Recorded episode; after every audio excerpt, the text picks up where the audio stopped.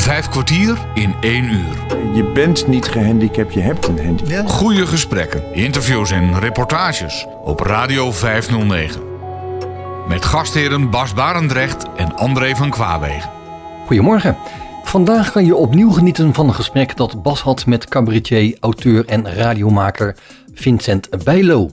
Vorige week was Vincent ook al te gast in het programma en vandaag vertelt hij over zijn periode in het opleidingsinstituut in Bussum.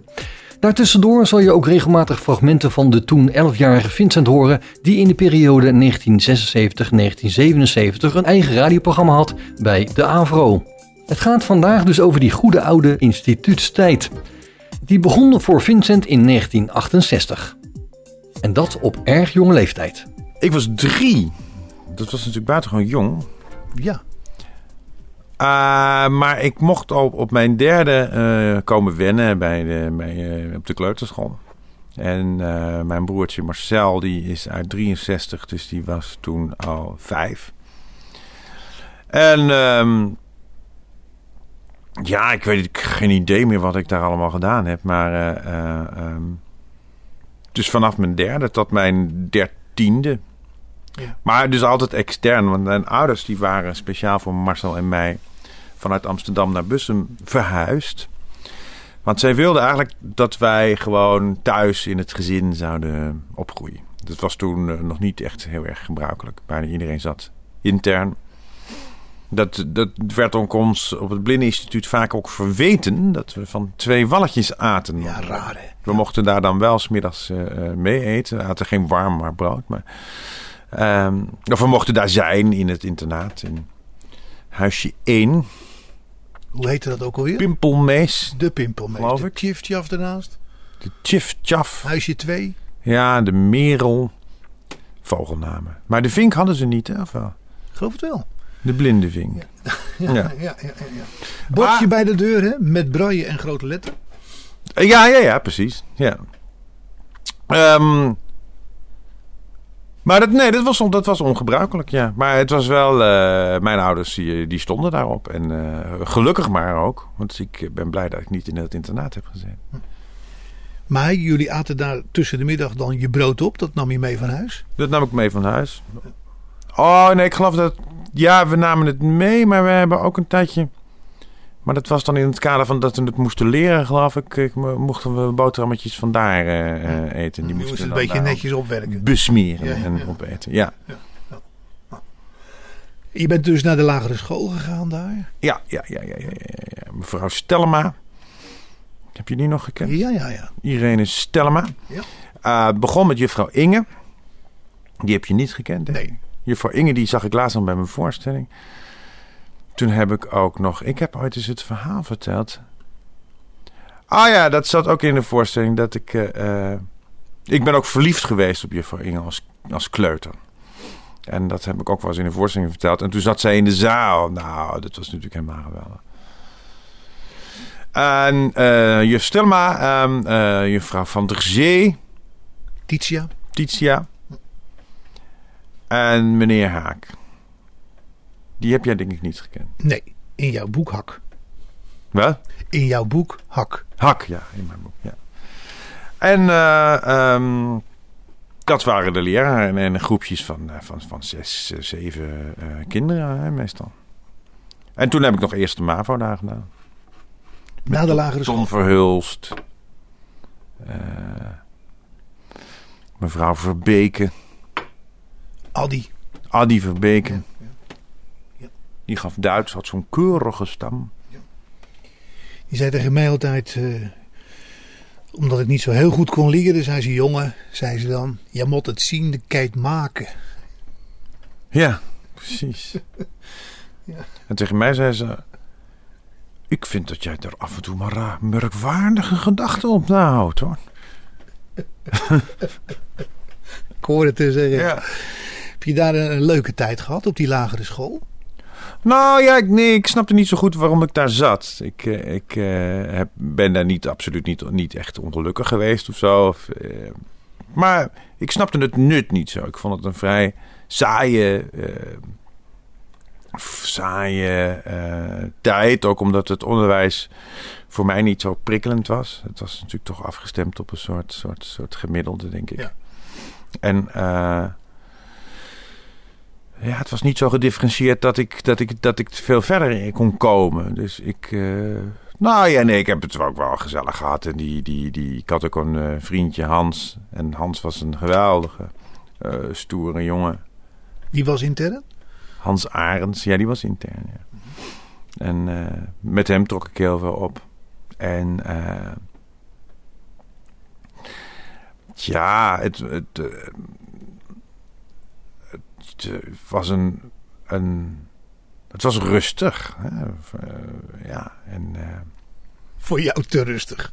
Voor mij te rustig, ja. En omdat het zo afweek van hoe het thuis was en hoe het, hoe het met mijn vriendjes en vriendinnetjes uh, in de straat was.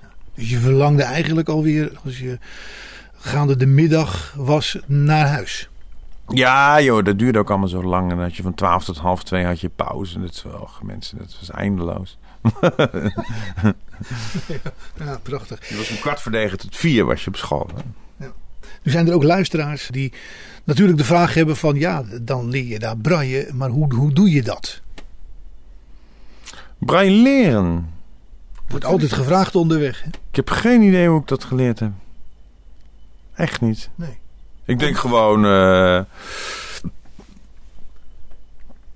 Ja, ik weet het nog wel. We begonnen gewoon met alle letters op, op, op, op te tikken. Op een gegeven moment word je dan bijgebracht dat het alfabet dat dat 26 letters heeft. En dat alles wat je spreekt, dat dat daaruit komt. Maar dat je gewoon dan die letters aan elkaar moet schrijven. En dan, dan woorden vormen. En toen zijn we gewoon alle letters gaan we, we hadden allemaal een braaimachientje. En allemaal zijn we die letters gaan typen. En toen zijn we woorden gaan vormen. Ik vond het zeer interessant. Want ik vond het zo leuk dat je dus zo snel in staat was, inderdaad, om, om iets vast te leggen. Om, om je, om je, uh, om je gedachten ook op een andere manier dan, dan uh, uh, met woorden te kunnen uiten. En dat ze ook nog bleven staan ook. Dus dat je dat dan een half uur later weer terug kon lezen. Ja. Ik kan me dat echt nog herinneren van mijn vierde of zo. Dat ik, dat, dat, dat, dat ik het ik vond een wonder. Ik vond het ook geweldig dat, je, dat, dat er ook dat er boekjes waren. Koosje Krul en Witstip. Dat waren mijn eerste boekjes, dat weet ik ook nog. Dat waren voelboekjes? Nee, die hadden je toen nog eigenlijk helemaal niet. Het waren gewoon uh, tekstboekjes. Volgens mij waren er nauwelijks voelboeken. Hm. Wat, wat er gebeurde aan, aan voelen, dat was volgens mij gewoon uh, ja, door de handwerkjuf in elkaar gezet of zo. Dus met stukjes textiel, schuurpapier en uh, een paar spelden misschien. Hobbymatig goed bedoeld prutswerk. Ja, ja, heel lief. Schattig. Ja, ja. ja, want mensen die goed kunnen zien, die, die leren ook lezen op die manier. Die realiseren zich eigenlijk ook helemaal niet waarmee ze bezig zijn. Die leren ergens naar kijken en wordt uitgelegd wat het dan is. Ja, ja, ja, precies. Ja. Was dat, uh, was dat daar eh, op die, op die lagere school, op het instituut, uh, was dat eigenlijk een, een, een situatie dat je zegt van nou oké, we waren met blinden onder elkaar? Of zeg je van nou, nee, eigenlijk niet? Nou, ja, het, het, het, wordt vaak, het zoals gezegd ook door, door, door oudere blinden, van ja, het was zo prettig daar omdat je uh, onder, onder gelijken was. Maar dat heb ik nooit als een voordeel uh, ervaren. Um, ik heb het ook nooit als een, als, een, als een vertrouwde omgeving gezien waarin je uh, gewoon fijn kon opgroeien, omdat iedereen nou eenmaal zo was. Omdat ik natuurlijk uh, in die ziende wereld gewend was aan die uitzonderingspositie. Dus ik. En ik had, dat is misschien ook wel heel belangrijk. Ik, ik heb een tweelingzus die ziet. En die is anderhalf uur jonger dan ik. Dus ik was eigenlijk volkomen synchroon met haar opgegroeid. En had het vanaf dat mijn bewustzijn begon, natuurlijk als volkomen vanzelfsprekend gezien, dat zij kon zien en ik niet. Dus in die zin voelde ik me ook nooit een uitzondering eigenlijk in die ziende omgeving.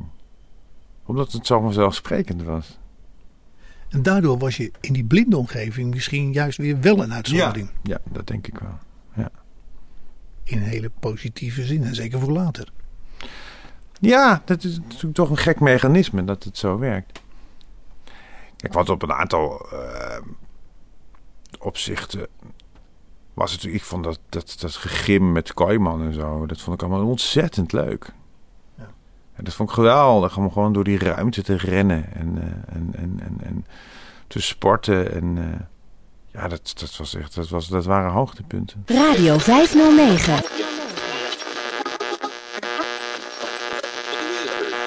Voor ons gemaakt, door ons gekraakt. Een nieuw programma speciaal voor kinderen uit de vijfde en zesde klas van het basisonderwijs. Maar ieder ander mag natuurlijk meeluisteren. Met ingang van volgende week wordt dit programma gepresenteerd door Vincent. Maar omdat hij vanmiddag nog niet kon, doe ik het maar. En ik ben dan Jan Ravenstein, anders eindregisseur. Wat dit voor programma is, nou, dat kom je vanzelf wel aan de weet als je luistert. Stilzitten dus, mond dicht en twee vingers omhoog als je ze nodig moet.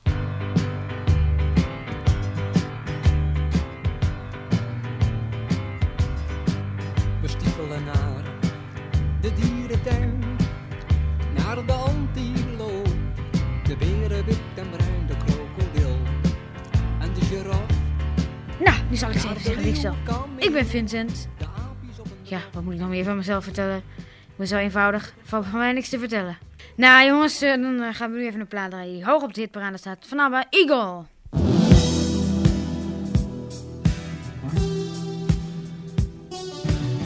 Bas Baardrecht praat vandaag met cabaretier, auteur en radiomaker Vincent Bijlo. Vijf kwartier in één uur. Ja, bewegen, heel erg belangrijk uh, is dat. Uh, Pim Kooijman, de gymnastiekleraar, uh, had het vertrouwen van iedereen. je durfde, je vertelde net, ja, je, spring daar, je sprong daar rond. Denk ja, dat er dan heel veel mensen zijn die denken: ja, maar als je nou toch blind bent en je loopt zomaar rond, dan ben je dan niet bang dat je je hoofd stoot of dat je ergens tegenaan komt. Maar dat werkte anders. Nou, bij hem werkte dat goed, althans voor de meesten hoor. Er waren wel kinderen die, de, die, de, die, de, die dat niet trokken. Maar voor de meesten werkte het goed, omdat hij gewoon, uh, uh, wat hij deed, was gewoon je heel intuïtief de angst voor ruimtes laten overwinnen. En hij, um, ja, zei altijd van het ergste wat er kan gebeuren is dat je ergens tegenop loopt. Nou, dat is inderdaad ook zo.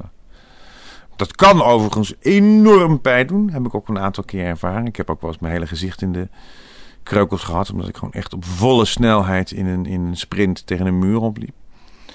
Maar goed, dat zijn consequenties, dat zijn risico's van het vak, nietwaar? Ja. Dat, dat gebeurt. En uh, hij liet, uh, ja, hij gaf je dat vertrouwen en hij deed de merkwaardigste dingen ook met, met, met, met, gewoon met toestellen, met paarden, bokken, ringen. En, uh, klimrek. Klimrek, wandrekken en... Ja, dat... Complete sportdagen waren er, hè? met, uh, met ja. verspringen, hoogspringen. Ja. ja. ja. Sprinten. Polstok. We hadden ook de polstok deden we ook bij hem. Ja, heel leuk. Ja, en, wat... en ik, ik, kan me eigenlijk niet herinneren dat er ooit tijdens zijn les ook gewonden zijn gevallen of, nee. of doden. Nee, dat laatste helemaal niet. Dat eerste volgens mij ook niet. Uh, ik heb het een keer gepresteerd uh, om niet meer te kunnen, uh, te kunnen zwemmen. Toen kon, toen kon ik nog niet zwemmen. En hij was degene die me toen, uit, omdat hij een verkeerde stok in zijn handen had om onder mijn arm te haken, oh, ja. moest, hij, moest hij mij redden. Is hij in het water gesprongen met zijn rijbewijs en alles. De hele reut had hij bij zich. Dat, uh, dat gaf toen uh, wel enige toestand. Ah, omdat je anders zou verzuipen? Ja, ja. platweg gezegd, ja. ja. Want je kon niet... Je kon niet maar... Ik kon nog niet zwemmen. Ik had nog geen diploma. Dus ik was wel in de diepe terechtgekomen. Maar, en hij had een stok bij zich om onder mijn arm ja, te haken. Ja, ja. ja, zo ging dat. Ja. ja, ja. Maar dat sportveld, uh, dat lag ingegraven. Hè. Ze hadden een stuk bos omgehakt. Ja, dat lag lager dan, uh, dan de rest. Waardoor er een akoestiek was. Ja, ik vond het leuk. Het, uh, het was een soort vallei, valleitje. Ja. Het liep schuin af. En dan kwam je daar, uh, daar terecht. En, en dan... daar, daar lag een sintelbaan. Daar deden we 50 meter sprint. Of 60 meter. En eh, dat, die Sintelbaan lag dus gewoon tussen, dat was gewoon een baantje dat tussen twee grasvelden in. Dus je kon daar ook gewoon heel hard over lopen. Want hoe harder je loopt, hoe rechter je blijft. Hè? Dat, is, dat is ook een, eh, een wet. En als je scheef ging, kon, het enige wat er kon gebeuren was dat je op het gras, terecht kwam. Dus op een gegeven moment je had je zoveel vertrouwen dat je gewoon in een streep zonder aan de zijkant terecht te komen, dat kon. Je verleert het overigens wel weer, want ik, ik, eh, ik heb dat later toch ook nog wel eens geprobeerd. Maar dan moet je toch weer wennen voordat je dat kan. Voordat je diezelfde vrijheid weer terug hebt. Ja, dat geloof ik. Die routine gaat, er, eh, gaat eruit. Nou, en, en, en, en de geremdheid. Er zit natuurlijk later toch wel weer wat geremdheid bij. Die sintelbaan waar jij het over had, die was 360 meter met in de bochten juist geen sintels. Hè? Ter ja, indicatie dat klopt. dat Daar je ging helemaal eromheen. Ja. In de bochten lag asfalt. Ja. Daar was heel erg over nagedacht. Ja, net zoals hij in de gymzaal zo'n die rubberen loopbaan had. We moesten op blote voeten gimmen. Met ontbloot bovenlijf ook nog. Zeg dat waarom dat was, weet ik niet. Maar ik heb zelfs nog eens een keer voor prinses Margriet en premier Aron en president Ferrier van Suriname. En, en prins Pieter, of eh, die was geen prins, dat is een grote levenslange frustratie natuurlijk. Meester Pieter heb ik nog gegimd in ontbloot bovenlijf. Kijk, en wat zeiden ze ervan? Ze vonden het geweldig. En toen heb ik tegen prinses Margriet gezegd... Prinses Margriet, wij wonen op uw plantsoen. Want wij wonen namelijk in Bussum-Zuid op het Prinses Margriet plantsoen. En dat vond ze zo grappig. Dat later, toen kwam ik er nog een keer tegen in de eh, eind jaren negentig of zo. Toen heb ik dat nog eens gezegd. En dat wist ze nog. Zo. Ja, leuk. En weet je, dat was geweldig, jongen. Die, die, die, die dag dat, die, dat zij dus op bezoek waren. Daar heb ik ook in het instituut over geschreven. Maar toen moest ik inderdaad... Ik moest braille schrijven voor, de, voor, voor, voor uh, Ferrier en Aaron en eh, de, de, de prinsen. En ik schreef dus inderdaad kut, kut, lul, kut, lul, kut, lul op mijn Staat in papiertje. het boek, ja. En Haak vroeg wat ze heb je geschreven. En toen heb ik gezegd: Ik vind het ontzettend leuk dat jullie hier vandaag zijn. En, ehm, oh ja, dat was dus ook zo. Toen moesten wij dus grimmen. En toen hadden we. eh Kooijman had ons zo gedrild dat wij met z'n vieren. Ik weet niet meer wie precies, maar ik zat daarbij. Moesten dan het, het gezelschap uitgeleide doen tot de parkeerplaats. Want daar stonden dan eh, de, de, de auto's klaar. De ultieme mobiliteitstraining. Ja, en dat was natuurlijk geweldig. En dat, eh, vol trots. En dan Kooijman liep daar dan 20 meter achteraan of zo. Maar hij was vergeten dat er dus een, een helikopter boven het instituut hing. Een hoop herrie. Jezus, nou ja, wij, wij konden ons gewoon dus totaal niet meer oriënteren. Dus dat, dat afscheid, dat liep, viel volkomen in het water. Want het was zo'n lawaai dat iedereen eh, eh, gelijk eh, de weg al kwijtraakte. Foutje bedankt heet dat. eh. Ja. ja, ja, ja. ja. Hey Vincent, en van Kooijman heb je ook eh, eh, leren stoklopen, neem ik aan. nee, van Spilt. Oh ja, dat was toen anders. Meneer Spilt. Meneer Spilt, die, eh, die, die, die had ook in het leger gezeten, volgens mij. Ja, En dat was een, die woonde in Heusden. Het was een hele christelijke man, geloof ik. Meneer Spilt. Heel rustige man. Opel Cadet. Opel Cadet. En meneer Spilt, die... Ja, dat was een hele bedaarde... eh, fijne, statige. statige man. En die, eh, daar heb ik mee, ja, dan hadden we van die plattegronden van Bussum. En dan moesten we eh, ook door de Brinklaan en door de, de Nassau Promenade en zo. Door die, door die straten moesten we leren stoklopen. Ik vond het verschrikkelijk in het begin. Echt zo erg. En waarom? Nou, ik geneerde me dood. Dat, Ja, ja. Ik, dat ik als, als, als, als jongetje wat, wat eigenlijk altijd alles gewoon meedeed... dat ik dan met zo'n met zo'n met zo'n stok zwaaiend door die straten ging. Ik vond, vond mezelf daardoor al zo'n enorme... eh, eh, ja, blinden, zo zit het Ja. in een hoek gezet. Maar ja, het is natuurlijk wel een, een noodzakelijk ding. Een manier om je te verplaatsen. Ja, ja, ja, precies. Ja. Dus, maar dat, eh, dat ging wel, ja, ik vond het dan ook wel weer stoer. Dat dat op een gegeven moment lukte en dat ik, dat ik alleen naar die benzinepomp kon en zo. En eh, Ja, niet om benzine te halen. om, om sigaretten te kopen toen ik 12 was. Chips. Dat vond ik dan wel stoer, ja. Dus in die zin eh, deden ze er alles aan om je ook eh, buiten die poort, want dat was het, was een omheind terrein hè. Ja, het was, een, het was, het was omheind. Je, je, je kwam daar anders eigenlijk eh, niet af. Hè? En er kwamen ook weinig mensen van buiten. Dat is nu wel heel anders hoor, trouwens. Ja. Ik kom er nog heel af en toe nog wel eens. Maar het is volkomen veranderd. Ja, ik vraag me nu wel af of er nog blinde mensen moeten komen gezien de bestrating. Ehm, ja, nou, er zitten natuurlijk nog steeds wel, eh, wel, wel blinden. Er zitten ook nog wel een paar blinden die alleen maar blind zijn hoor. Ja. Ja. Maar om nou te zeggen dat de bestrating zo aangepast is, er is een eh, prachtige ondergrondse parkeergarage, maar Ja. daar heb je als blinde ook weinig aan. Ja, ja die is er ook, hè. Ja, ja en, en, eh, maar die, volgens mij hebben ze die oude huisjes nog laten staan. En daar, zat, daar zaten dan ook, want mijn zus bijvoorbeeld, die heeft daar eh geyogaat.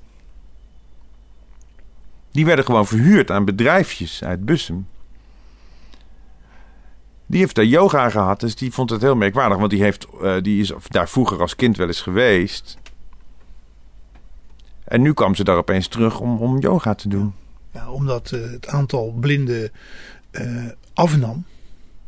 Nee, maar ze hebben ook andere gebouwen neergezet voor nieuwe internaten. Want die nieuwe, ik ben ook wel eens in het nieuwe internaat geweest. En daar, eh, ja, dat was gewoon een veel moderner gebouw. En dat was, dat was veel handiger. Want ook, van, ja, er zitten natuurlijk ook veel kinderen met rolstoelen nu en zo. Ja.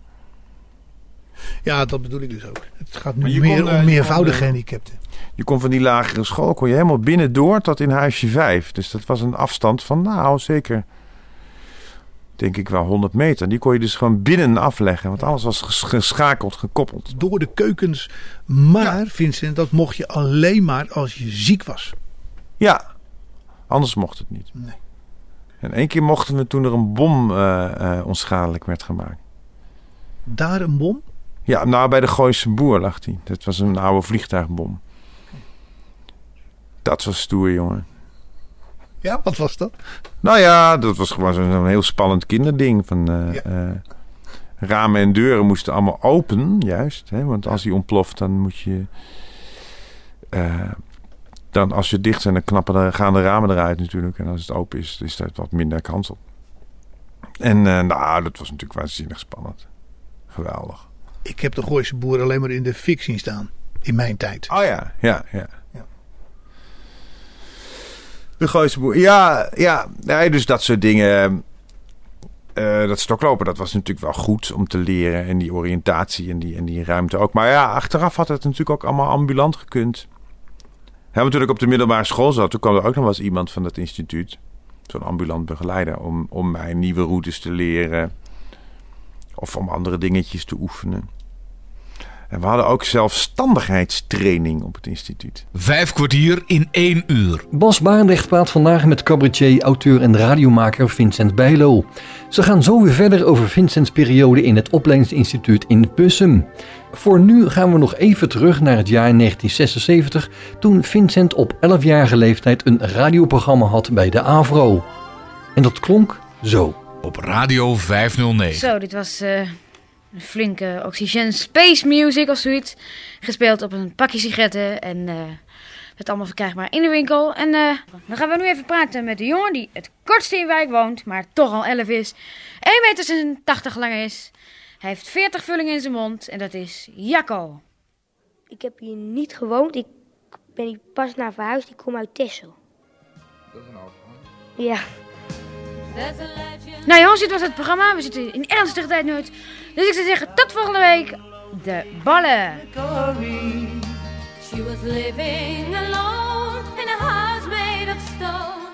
Zelfstandigheidstraining. Wat is? Zelfstandigheidstraining hadden Ja, we wat is dat? Ja, dat was, dat was, dan moest je een eitje leren bakken of veters leren strikken of eh, eh, soep eten uit een bord. Limonadesoep. Heldere soep dus. was, ja, dat was gewoon een bord ranja en dat moest je dan leeglepelen. En dan je lepel recht houden. Nou, dat is, voor, voor een blinde is dat echt... Ja, dat vergt toch wel enige oefening hoor. En eh, dat is wel dat, dat is leuk om af en toe eens...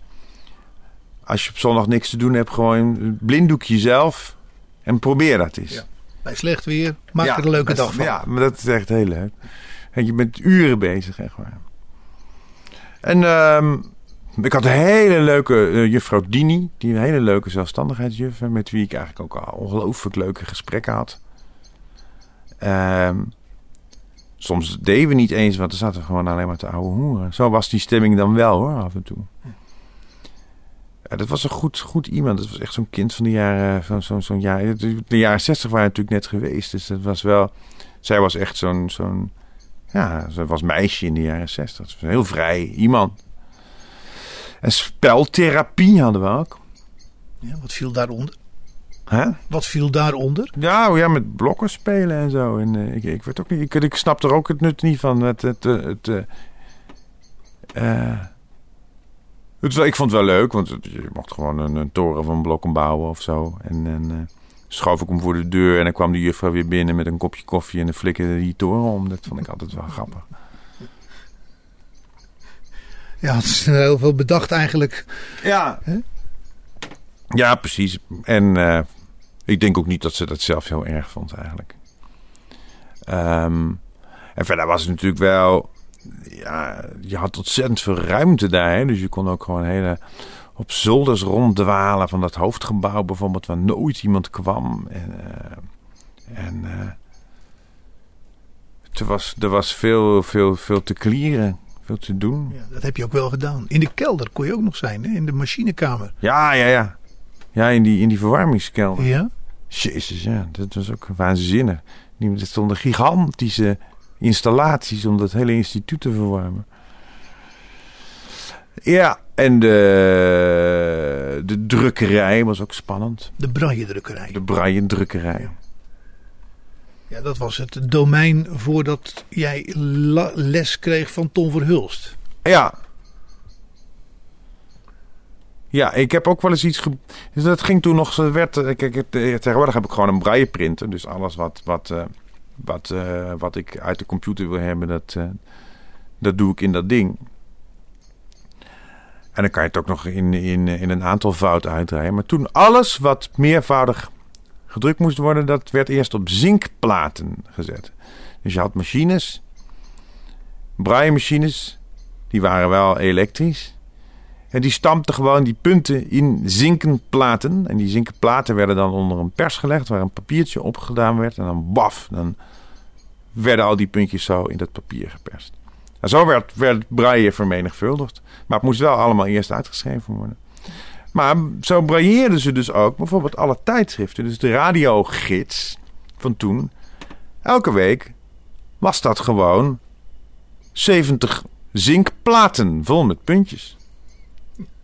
Waanzinnig eh, werk hoor. Ja, als je dat ziet. eh, ik heb dus nog wel de tijd meegemaakt dat er vrijwilligers kwamen met hun eh, werk van de afgelopen week. En dan hadden ze dus een boek zitten overschrijven in het braille.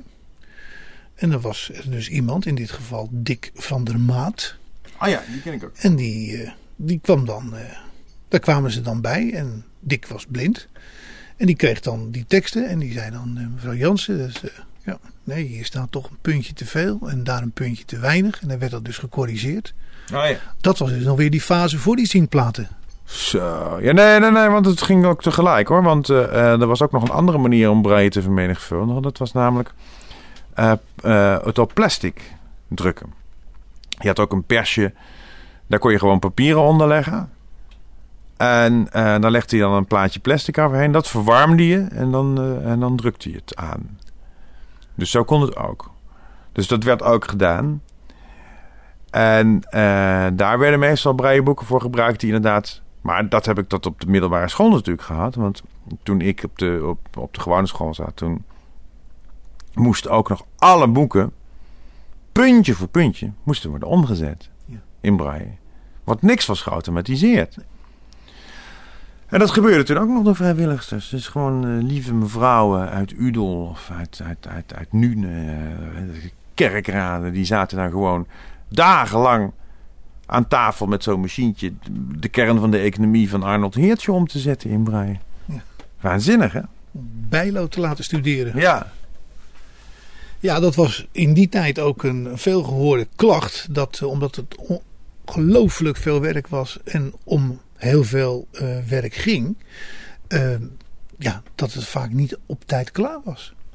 Dat, dat was, en dat is ook een reden waarom het met mijn studie eigenlijk mis is gegaan. Dat het, daar was gewoon niet tegenop te brailleren. Het was te veel, dat ging niet. Het was nog net voor de computer. Als ik het echt vijf jaar later was gaan studeren, was het, was het wel gelukt. Maar het, de aanvoer was gewoon niet goed. En daardoor is het niet, niet gelukt, omdat die. eh, het gebeurde ook wel eens bijvoorbeeld dat twee weken voordat een. Dan was er al bekend wat er, wat er allemaal gebruikt ging worden voor boeken.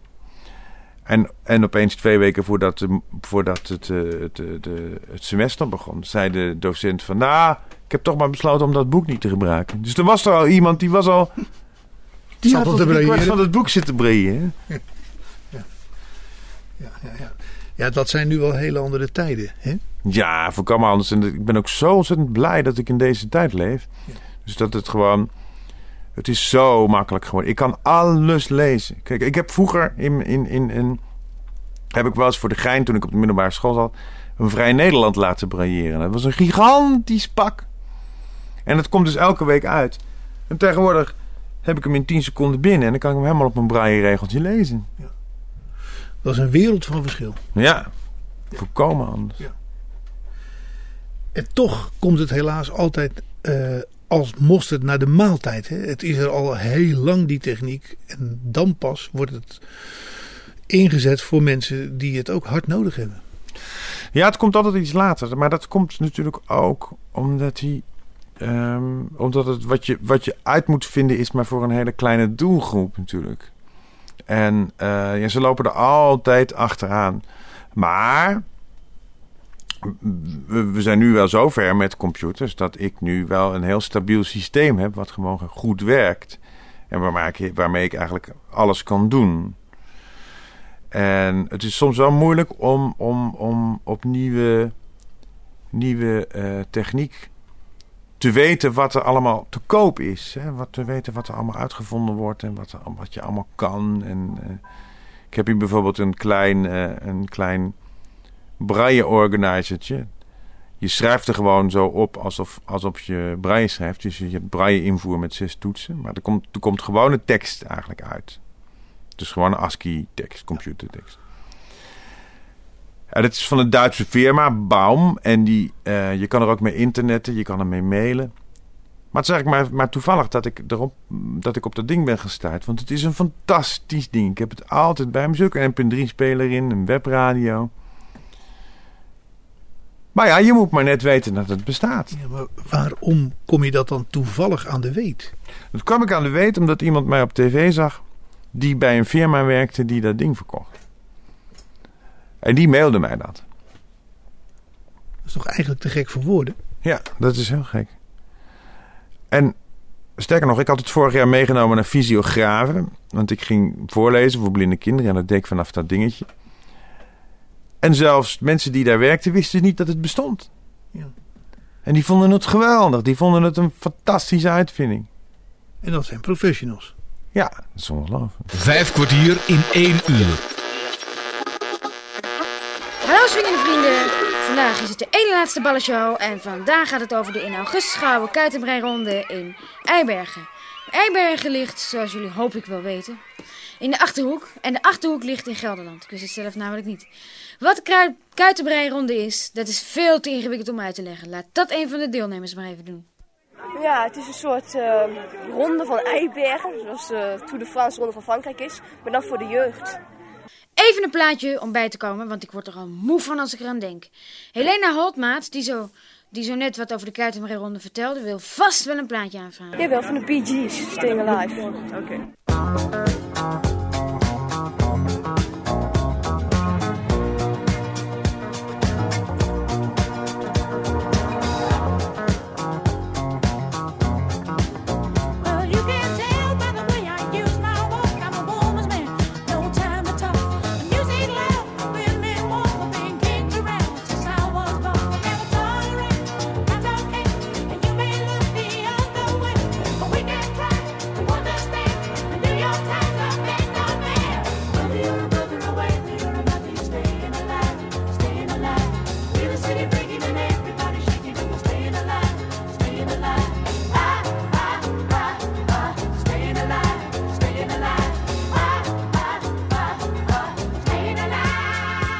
In vijf kwartier in een uur praat Bas Barendrecht vandaag met cabaretier, auteur en radiomaker Vincent Bijlo. Vincent, we hebben ehm, het nu over de hedendaagse techniek.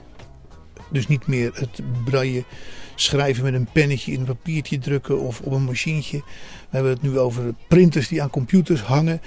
En eh, je kunt het, eh, het internet op.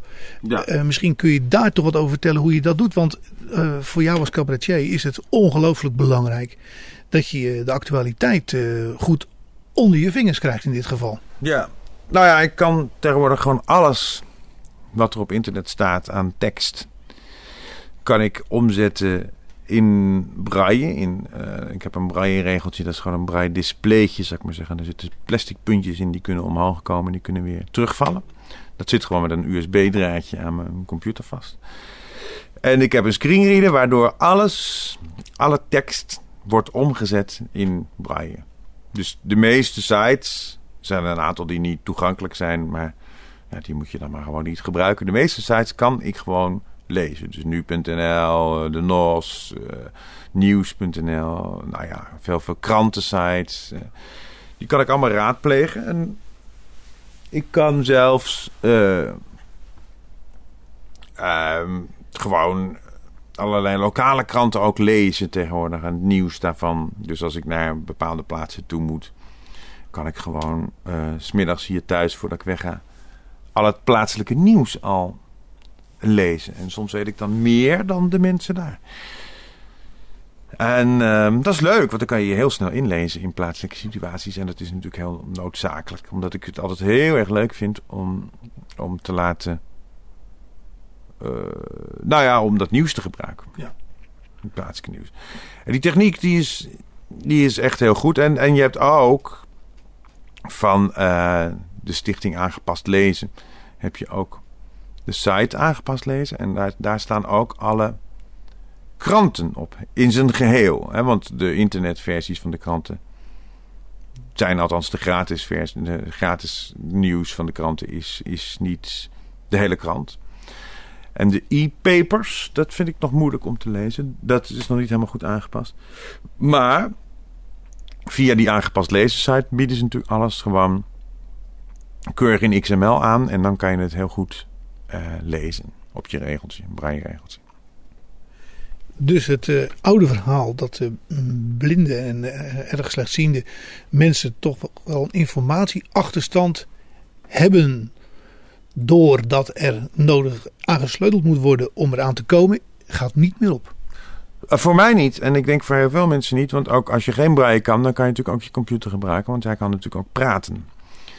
Uh, ik gebruik het meestal de spraak niet, omdat ik het. Ik, ik lees veel liever braille. En ik vind het ook een beetje afleiden. Ik heb ook geen bladspiegel of geen, geen indeling van de linia's of zo.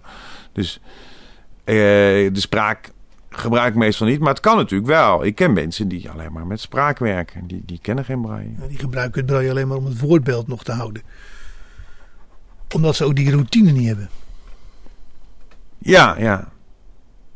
Er zijn er heel veel. Als je op een latere leeftijd blind wordt. Ja, dan Gelukkig heel weinig mensen, maar die worden er nog wel blind. En dan, uh, dan is het makkelijk uh, en heel verleidelijk ook om dat het toch moeilijk is om op die leeftijd nog braille te leren. Ja, nee, dat is zo.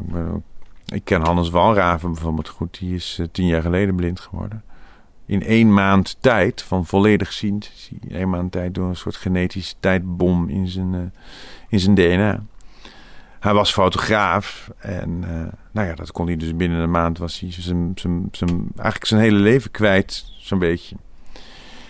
En die eh, Hannes, die, ehm, die heeft wel braille geleerd, maar dat, dat gaat eigenlijk niet. En dat, dat, dat, dat, lukt ook niet. Het schijnt ook zo te zijn met braille dat na je vijftiende ongeveer is het veel moeilijker om te leren dan daarvoor. Net als met vreemde talen. Dus op vijftiende gaan er een aantal deurtjes in je hoofd dicht als het ware, waardoor je niet meer goed dat kunt leren. Maar Hannes die heeft toch weer gebruik gemaakt van, van zijn beelden om te zetten in geluiden. Ja, Hannes is, eh, is geluidskunstenaar geworden. Of een geluids... Ja, een registrator. En hij heeft ook een aantal zeer interessante... ehm, hij heeft de stichting Geluid in Zicht opgericht. Eh, ja, hij heeft een maquette laten ontwikkelen. eh, Zelf ontwikkeld van de Tweede Kamer bijvoorbeeld. Met en geluid en, en, en voel, voelen. En stemmen. Ik heb daar zelf ook nog een... eh, een, eh, een, een je hebt drie lagen, als het ware, in die maquette. Je kan eh, gidsteksten kiezen. Nee, gidsteksten. Vier lagen heb je. Gidsteksten. Dus bij alle plaatsen waar je dan bent in die maquette... dan raak je een poppetje aan wat daar staat. En dan hoor je een verhaaltje over waar je je bevindt in het gebouw. En je hebt ook eh, geluidsfragmenten. Dus dan heeft Hannes gewoon op die plaats waar je je dan bevindt... heeft hij dingen opge- opgenomen. En die kan je ook horen. En ik heb de, de, de teksten voor de jeugd heb ik gemaakt. Dus er zit ook tegelijkertijd een aantal dingen in over hoe onze staatsbestel werkt. Dus ook hoe, de Tweede Kamer werkt, hoe, eh, eh, wat de Tweede Kamer doet, wat, wat, hoe, wat zijn controlerende functie is. En over het kabinet, de regering. En, nou ja, een beetje basale staatsinrichting heb ik er doorheen gedaan. En wat grapjes en wat dingetjes en zo. Zodat dat ook leuk en aantrekkelijk blijft. Om die hele maquette dan met je handen door te wandelen. En al die dingen te voelen. Maar het werkt echt geweldig. Het is een heel leuk iets. Ze hebben ook alle materialen gebruikt die daar ook in het gebouw zelf ook gebruikt zijn. Ja, zoals? Nou ja, eh, lijsteen bijvoorbeeld in de Statenpassage passage ligt er echt in de maquette een vloertje van, van lijsteen. En ehm, eh, dezelfde houtsoorten hebben ze geprobeerd te gebruiken. En, ja, dat is, dat is heel leuk. Een heel eh, goed en ook fors project. Ja, het is ontzettend gezeik en geleur geweest om dat, om daar, om dat gefinancierd te krijgen, want het was best duur. Maar het is gelukt en nou hopen we maar dat dat voor meer, voor meer gebouwen gaat lukken. Het Anne Frankhuis heeft wel interesse ook. Ja. En dat wordt heel erg goed bezocht. Ja. Dus dat zou ook wel iets kunnen zijn. Dat zou wel leuk zijn. Heb je meer van dat soort klusjes waar je mee bezig bent, Vincent? Blind gerelateerde klusjes? Bijvoorbeeld, ja. Nou, nee, ja, ja. Nou ja, wat ik heel veel doe is inderdaad het, het, eh, het spreken met mensen, met werkgevers, met, eh, met, met, eh, met mensen die iets kunnen betekenen in het, in het aan het werk helpen van zoveel mogelijk eh, eh, gehandicapten. Blind, doof, maar dat kan van alles zijn natuurlijk. Maar om gewoon dat wat ik wil, dus die inclusieve gedachte, dat, dat we niet meer spreken van wij en zij, maar allemaal van wij. Dat, om dat uit te dragen, om daar veel aan te doen, aan bij te dragen, dat dat breder wordt gedragen. Omdat je heel vaak ziet bij werkgevers dat eh, als ze eenmaal mensen in dienst hebben met handicaps, dat ze daar buitengewoon tevreden over zijn, maar ook, ook toch eigenlijk wat je heel vaak hoort, bijvoorbeeld als mensen eh, werkgevers mensen in dienst nemen met lichte verstandelijke handicaps, dat ze daar heel veel van leren, zeggen ze zelf, omdat ze daardoor eh, veel beter leren kijken en een veel breder beeld krijgen van mensen. Omdat je anders zo gefocust bent op dat dingen snel en goed moeten gaan. En als je inderdaad een licht verstandelijke handicap een paar keer moet, eh, dingen moet gaan uitleggen wat er, eh, hoe iets moet en zo, dan krijg je, krijg je een veel beter eh, eh, eh, ja, mensbeeld van. Radio 509. Hallo allemaal. eh, hier zijn we er weer. Hier ben ik dan weer, Vincent. Voor de laatste keer, want het is vandaag de laatste uitzending van Voor ons gemaakt door ons gekaakt. Of de ballenshow, hoe je dat noemen wil. Dat was dus het geheim van de kuitenbreironde. De deelnemers verwachten aanvankelijk alleen maar banden, balhoofden en zadels en bellen, weet ik veel. Maar er stond een hele nieuwe fiets te, te wachten. Niet gek, als je reserve bent of eh, uitgevallen. Om het allemaal echt te laten rijken, lijken werd er gereden voor een algemeen klassement. De gele trui, een bergklassement, de witte trui, een puntenklassement, enzovoort, et cetera. Ga zo maar door. Dit jaar deden voor het eerst meisjes mee. En dat werd ook, natuurlijk ook wat tijd. 15 in het algemeen klassement is geworden Carla Grooshoff. En zij vroeg aan de plaat van eh, vader Abraham het Smurvenlied.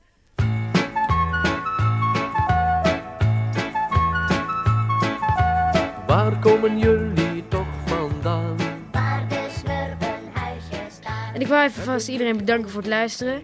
En eh, nou, misschien horen we nog wel eens van elkaar. Dus ik ga van de eter weg, zoals het heet. Dus ik ga nu even een plaatje draaien van normaal Oerend Hart.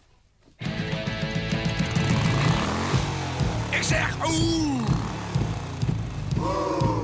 Ik zeg ah. Ik zeg oeh. Oeh. Oeh. Oeh. Oerend hart kwamen door aangeschud. Want ze hadden van de motocross gehoord. Vincent Bijlo, als je eh, nu terugkijkt op toen. En je bent eh, de 50 gepasseerd. En als je nou je fantasie eh, de vrije loop laat, en dat doe je heel regelmatig. Dat is een onderdeel van jouw vak. wat heb je dan in beeld? Of wat voel je dan? Ehm, dan voel ik dat ik wel. eh, ehm, dat ik waanzinnig terecht ben gekomen. En dat ik. ehm, eigenlijk nooit echt. Ik wist wel als kind al dat ik. Dat ik dat ik iets in het openbare leven wilde gaan doen. En dat ik, eh, dat, ik, dat ik ontzettend veel zin had om te leven en mijn stem te laten horen. Ik had alleen geen idee hoe dat zou zijn. En ik weet wel dat ik als kind echt zo graag altijd ouder willen zijn, wilde zijn, groter wilde zijn. Dat ik deel wilde nemen aan die, aan die grote wereld waarin mensen in, in, in, in Citroëns DS reden en, en, en, en rookten en dronken en zo. En, en, en serieuze volwassen gesprekken en leuke dingen deden. Dus ik, als kind was ik al zo gefascineerd door die, door die grote mensenwereld. En ik kan me nu nog verbazen af en toe dat ik daar dus nu middenin zit dat wij inderdaad dat huis hebben, dat die auto daarnaast staat. En dat we helemaal ons eigen eh, eh, eh, ding doen. En nee, ding doen niet. Weet je, nee, dat we helemaal gewoon precies doen wat we willen. Dat, dat, ik, dat, en de vrijheid die ik heb. En ja, ik vind het waanzinnig hoe mijn leven gelopen is. Dat vind ik, dat vind ik echt ontzettend leuk. Optimaal erbij horen. Hè? Ja, dat absoluut. Ja, ja. Ja, ja, Want dat is denk ik ook wel waar heel veel mensen die, eh, die, die iets moeten organiseren om, om, om erbij te kunnen horen, wel, wel hebben. Ja. Door een beperking, als ik dat woord mag gebruiken. Ja, nou ja, weet je, het is, het is, het- wat ik altijd denk is dat je, ehm, je moet een verschil maken. Je bent niet gehandicapt, je hebt een handicap. Ja, ja.